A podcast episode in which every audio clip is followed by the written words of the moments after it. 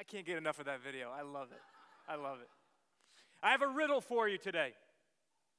Here it is.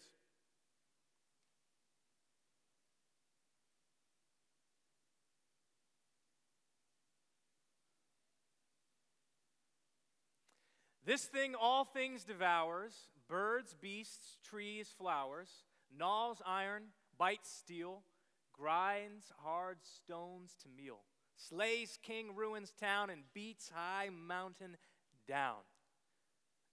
What is it? It's time. You're right. That's from a, a wonderful chapter called Riddles in the Dark in the novel by J.R.R. Tolkien called The Hobbit. I want to talk about time today. We're in the midst of our series called 24 6. I mean, the very title is an allusion to time. It's meant to be countercultural versus a 24 7 way of living. We're talking about the biblical Sabbath. That's about time. In the beautiful creation account in Genesis chapter 1, God creates in six days and rests on the seventh. Time is a deep part of creation. It's a gift from God as well. And like any of the gifts from God, you can use it in a way that leads to wholeness, that leads to fulfillment, peace, community, ultimately life, or you can use it in a way that leads to alienation, loneliness, destruction, and ultimately death. How are you using the gift of time that God has given you? Let's begin with a word of prayer. Oh Lord, take my words this morning and speak through them. Take our hearts and thoughts and think through them. And then, Lord, take our hearts and light them up with love for you and for your world. This is what we pray in the name of the Father, Son, and Holy Spirit. Amen. Time moves irreversibly in one direction. The seconds tick away and you'll never get them back, which I realize has caused some of you to say, and we're sitting listening to this turkey waste our time this morning. The bad news, those who are sitting in the middle of the pews are stuck for at least for the rest of the sermon. Time moves onward. There's no way to get it back. And there's two mistakes it strikes me that people make with time. On the one hand, some people live as if time is endless, as if there is no limit to their time. These are what I might call tomorrow people. Maybe you're somebody like this. People who say, well, I'll do that tomorrow. I'll get to that tomorrow. I'll start that tomorrow. I'll quit tomorrow. The truth is, you have one less tomorrow than you did before you got up this morning. I pray that God gives us all long lives, but one day our tomorrows will come to an end, and so will our time. And if the Christian story is true, and I believe it is, there's a point in which we're going to have to stand before our Lord and to give an account of the choices we've made. And the ultimate choice you can make in this universe is for or against God. And one day we're going to have to make an account of that choice. So, how are you using the time that God has given you? You may not have hundreds and hundreds and hundreds of tomorrows. I don't know how much time I have or you have left, but I guarantee you, tomorrow you'll have less time than you have today. One mistake people make with time is to live as if time goes on forever and it's an inexhaustible, inexhaustible gift. But there's another mistake that people make with time, and it's the mistake that I want to focus on today. I think some of us realize deep in who we are that time is precious and limited. And so then we try to fill it which is with as much as we can. Cram every last second. Just wring it out, use it all. In fact, for a lot of us, our lives begin to be like this. It's like our life is some kind of suitcase. And with the idea being that I want to get as much into it as possible, I'm just going to cram everything in. I need a sombrero, sure. I need a box, sure. I need old hockey gear, sure. The problem is it doesn't really work. You can't close it. You've all been on vacation. You've seen people on their knees at the ticket counter cramming the suitcase down because they pack too much in it. If that's your suitcase, it doesn't really matter. The worst that can happen is you leave a few things with your relatives and go back with a lighter suitcase. But if this is your life, this is really problematic because time is precious and time is limited. And it doesn't really work well if you try to cram as many things as possible into your time. In fact, at the very center of the idea of a 24 6 lifestyle, underneath all the thoughts around the biblical Sabbath, is the idea of restraint when it comes to time. God works for six days and rests on the seventh, and he sanctifies and makes holy the seventh day, which comes to be called the Sabbath. Don't miss that. It's very fundamental that God shows restraint in how he uses his time. Now, we are a culture who does not like the idea of restraint. We want to eat as much as we can, regardless of what it does to us, spend as much as we can, and more than we can, regardless of what that does to us, and we want to work as much as we can. But as I said several weeks ago, the simple question to that is how's it working for you? This is why I've said the idea of 24 6, this idea of the teaching of the biblical Sabbath, is so radically countercultural. Because we are not in a culture that likes the idea of restraint. We want to go all the way to the limits all the time, push right up against the guardrails. But time is precious. It's a gift from God. It needs to be used in a certain way. And like all the other gifts that God gives us, it needs to be used in accordance with God's design for it, which means we need to exercise some restraint. I want to talk today very practically about what it means to live a 24 6 life, not just by taking one day off a week, although, of course, that's fundamental. We said in the first week, that's one of the Ten Commandments. You don't get a pass and say, Well, I didn't murder, but I never kept the Sabbath. It doesn't work like that. God gives us the Sabbath for our gift. In fact, I said before, we don't break the fourth commandment about the Sabbath, it breaks us. But I want to push beyond that. I, don't want to talk about one day a week. I want to talk about how we use all seven days a week of our time. Because I don't want my life to be like this, and I don't want your life to be like this. And there's an important reason why, which I'll come to in a second. So I want to look today at Psalm 90. The Psalms are, are like a prayer book, a song book of the Scriptures. They are beautiful. If there was ever things to memorize, Scripture to commit to your heart, the Psalms would be it. Psalm 90 is a lovely psalm. I want to encourage you to work on it. Maybe spend the next couple months memorizing it and letting it just permeate who you are. I'm going to read the whole psalm, and it, the psalm is almost like a prayer. I, I love it. So I just want to encourage you. This is longer. If this even been in church in a while, this is longer than we normally read for Scripture. Just push through. It's, it's beautiful and worth it. This is Psalm 90. Lord, you have been our dwelling place throughout all generations. Before the mountains were born, or you brought forth the whole world, from everlasting to everlasting, you are God. You turn people back to dust, saying, Return to dust, you mortals. A thousand years in your sight are like a day that has just gone by, or like a watch in the night. And yet you sweep people away in the sleep of death. They're like new grass in the morning. In the morning it springs up new, but by evening it is dry and withered. Our lives are just like that. We are consumed by your anger and terrified by your indignation. You have set our iniquities before you, our secret sins in the light of your presence. All our days pass away under your wrath. We finish our years with a moan. Our days may come to 70 years or 80 if our strength endures, and yet the best of them are but trouble and sorrow, for they quickly pass and we fly away. If we only knew the power of your anger, your wrath is as great as the fear that is your due. Teach us to number our days that we may gain a heart of wisdom. Relent, Lord, how long will it be? Have compassion on your servants. Satisfy us in the morning with your unfailing love, that we may sing for joy and be glad all our days. Make us glad for as many days as you have afflicted us, for as many years as we have seen trouble. May your deeds be shown to your servants, your splendor to their children. And may the favor of the Lord our God rest upon us. Establish the works of our hands for us. Yes, establish the work of our hands. May God add his richest blessings through the reading and hearing of the word today. This is a psalm written by somebody who is in maybe a difficult place. And it's a psalm in which the psalmist reflects on God's goodness and faithfulness throughout all the years, even in the midst of suffering. Lord, you have been our dwelling place for generations, it begins, from everlasting to everlasting. You are our God. And the psalmist goes on to say, God, you see what our lives are really like, how they, they're just, they're just quick. They're like new grass that grows up in the morning with the dew, and by evening it's already withered and gone away. That's what the human life is like. And then there's this great, this great verse, chapter, uh, verse 12. So, because of that, Lord, teach us to number our days that we may gain a heart of wisdom.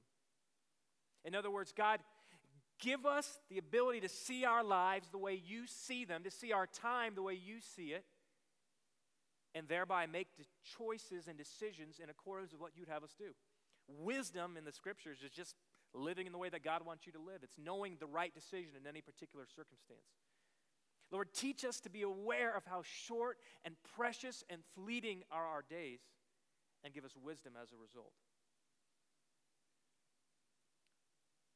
Time is precious. We don't have an inexhaustible supply of time. Now, what do we do when we don't have an inexhaustible supply of something?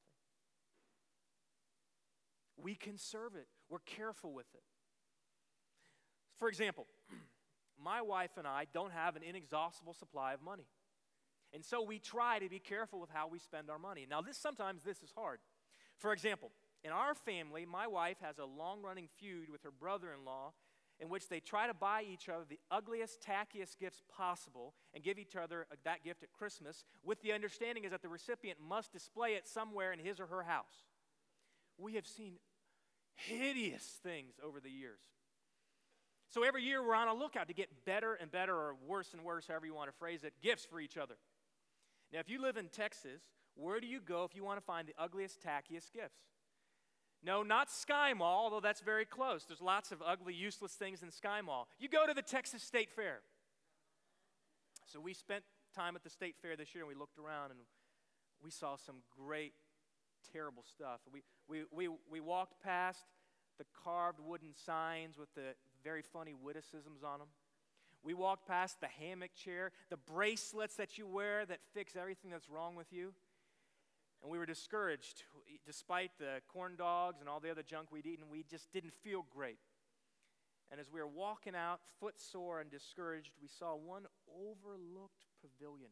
And we went in, and there it was. Ladies and gentlemen, I give you the Wolf hologram toilet seat cover.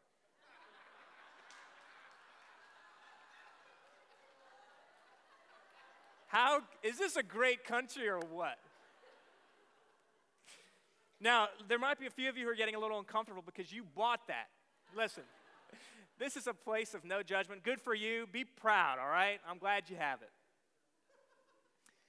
And we stood there and we both said, oh, this would be perfect. But there was one problem. And the problem was it cost like 50 bucks. Now, here's the problem with buying a good, bad gift you want it to exceed or whatever the opposite of that, somebody's expectations. But you also don't want to spend a lot of money on it. I mean, because it's junk, right? You get it? Now, the thought of my brother in law having to put that in his house and having a work party and his boss come over for dinner, that was enticing. But I'm telling you, there's never been a family in the history of the Wolf hologram toilet seat covers who stood at the state fair and debated buying it as long as we did. We must have stood there for 15 minutes.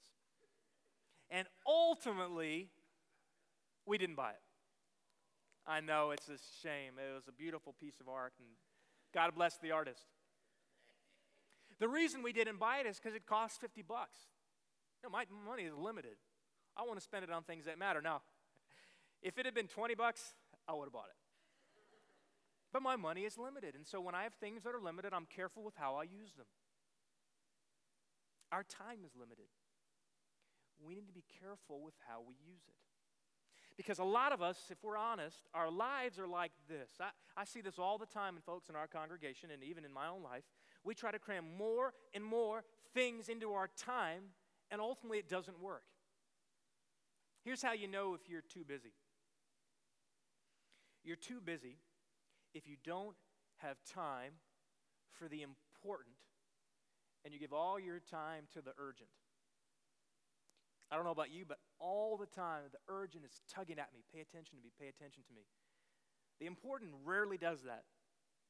And if I'm not careful, I can spend all my time with the urgent, with things that ultimately don't matter, that will not endure, ignoring the things that matter, the important, the foundation. You're too busy if when God presents you with opportunities to better love God and love your neighbor, you can't do it. I say this a lot, and I need to stop saying this. People say, How's it going? How's it going with you? I'll say, Oh, good. I'm really busy. Now, it's good to have activity. Work honors God. It's good for us to, to use the time that God's given us for something productive. But I'm not sure that saying busy is the best response for a faithful Christian. Because it's really kind of like saying, I just cramming everything I can into my time. I don't have time for anything else. If you're too busy to spend time loving God or loving your neighbor, you're too busy. If you're so busy that you have to skip worship regularly, you can't make it to your small group, to your Bible study breakfast, to your accountability meeting, you're too busy. If, we, if I were to present on Sunday morning an incredible opportunity for ministry that would fit your gifts, whatever they are, that you would know that's just the kind of the sweet spot that God's created you to fill, but you honestly know you can't say yes because you couldn't keep the commitment, I'd like to say you're too busy. The psalmist puts it like this Verse 8 You have set our iniquities before you, our secret sins in the light of your presence. All our days pass away under your wrath, and we finish our years with a moan. In other words, God sees what our life is really like. God sees our choices. Now, right now, you can fool people. You can be busy all the time and be doing nothing important, nothing that'll really last, nothing that is eternal value. You can fool us now. I can fool you now by acting all busy all the time. But ultimately, I cannot fool God. God is not mocked, He sees our actions. How are you spending your time? Your time is precious. Lord, teach us to number our days, the psalmist says, so we can have a heart of wisdom, so we can know how best to use the precious gift you've given us.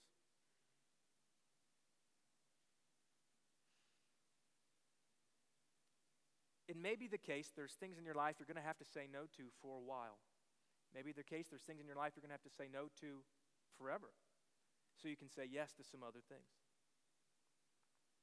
Now, listen, we all go through seasons in our lives. You're in a startup business, you're a new parent, you're dealing with an aging parent. There's times in our lives when just the activity ramps up. I'm not against activity, please hear me.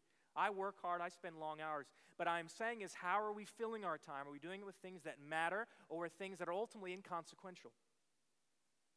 There's nothing wrong with traveling to the home football games, but if you travel to every home football game and the rest of your life suffers and it's hard for you to love God and love your neighbor, there's nothing wrong with traveling to your friends' weddings and picking on the younger folks in our congregation, but when you're at a wedding every weekend, you know that your walk with God suffers and therefore your love for your neighbor suffers. It's just the case. Now, one of the things I've been trying to do throughout this series is to make as many people set with me as possible, okay? So here I'm going to take it another step this morning. Hold on to your hats. I want to talk about our kids. John Maxwell says that the best sermons on parenting he ever preached were the ones before he had kids. And uh, I don't have middle school, high school age kids. I don't have elementary age kids. So I'm really speaking from a point in which I don't know. And you may very well say, when you get to my place, you'll change your perspective. That may be true. But it is also not true that you have to experience something to know whether it's right or wrong. For example, I've never been on ABC's television show The Bachelor. And yet,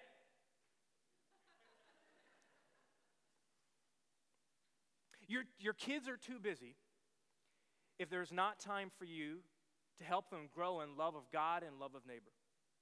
That's just a fact. There is nothing wrong with the lacrosse tournament, the soccer games, the dance recitals, okay? But from my point of view, admittedly, I don't have kids that age yet. I see a lot of us doing things that ultimately have no eternal significance. And they hurt our family dynamic, and ultimately, I would argue, they don't really help our kids. Missing one soccer tournament is not going to help your kid get into Harvard or not. If your kid is that good at soccer, it won't make a difference anyway. And if not, who cares? Because ultimately, your kids are going to leave your house and they're going to be married and they're going to be parents themselves and to be faced with tough moral decisions and deep suffering. And somebody's going to have cancer and somebody can't conceive and somebody is killed before his or her time. And then they need to rely on the God who sustains them. And there is nobody who better teaches them how to live in accordance with the gifts God has given them than you, their parents. I hope our kids enjoy the gifts and the activity and the energy that God gives them. But a lot of our children and therefore our family lives are like this. In fact, the reason a lot of adults have such a hard time resting and having Sabbath is not just because their schedules are full, but because every second they have extra, it's filled with their kids' activities. Now, listen, I know I'm, I'm pushing some buttons here, but I feel like somebody has to say it. The other thing is, I've noticed is that Almost all parents, when they're caught in the carpool grind of weekend after weekend and evening after evening activities, say, I wish we weren't doing this, and yet they all do it. Maybe it's time for the parents in this church to say, Our kids aren't going to do that. We're going to step back. Rather than always walking up right to the edge, we're going to show a little restraint because that's how time is meant to be used. I'm not saying there's anything wrong with the soccer tournament, the lacrosse games, the dance recitals, all the other things. I'm saying maybe say no to some of them. Make a choice. Let's be really, really, really practical. I want you to take out the card you were given as you walked in this morning. On the back is Psalm 90. I'd love for you to take it home and to memorize it and put it on your windshield and work through it. It is a beautiful, lovely psalm. But on the front are a series of symbols. You'll see them on the screen as well. The plus sign. I'd like you to go home and pray over this and think about what are the things that currently aren't in your time that you need to add. What are the things that really matter, that are important, not just the urgent things that you currently don't have in your life that you need to add? Obviously, weekly worship is one, reading the scriptures and so on, serving others. But even things like, like a day off, like enjoying your front porch, like taking a walk, like spending time with the people who matter, having just silence sometime in our lives, some days in which the phone is turned off, that's something that a lot of us need to add. The minus sign are the things that we just need to take out of our life, maybe permanently.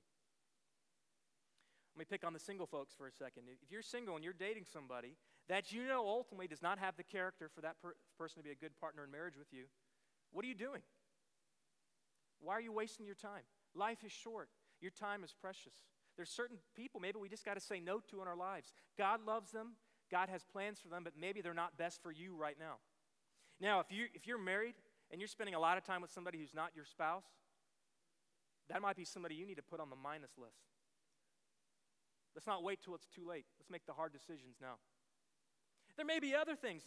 There may be things that you just got to say to no now to for a time. If you have small kids at home and you're a dad, there's nothing wrong with going hunting sometimes or, or playing golf on the weekends. But I'd say if you're gone every weekend hunting and playing golf every weekend and you have small kids at home, that needs to be on the minus list. Because your kids aren't going to be with you forever. They are a gift from God. The time you have with them is precious. How are you using it? There may be some things you got to add and take away, but then there's probably other things. This is probably true of my life, in which some things I need to have more of, the greater than sign, and some things I just need to have less of. Not totally, but just a little bit more, a little bit less.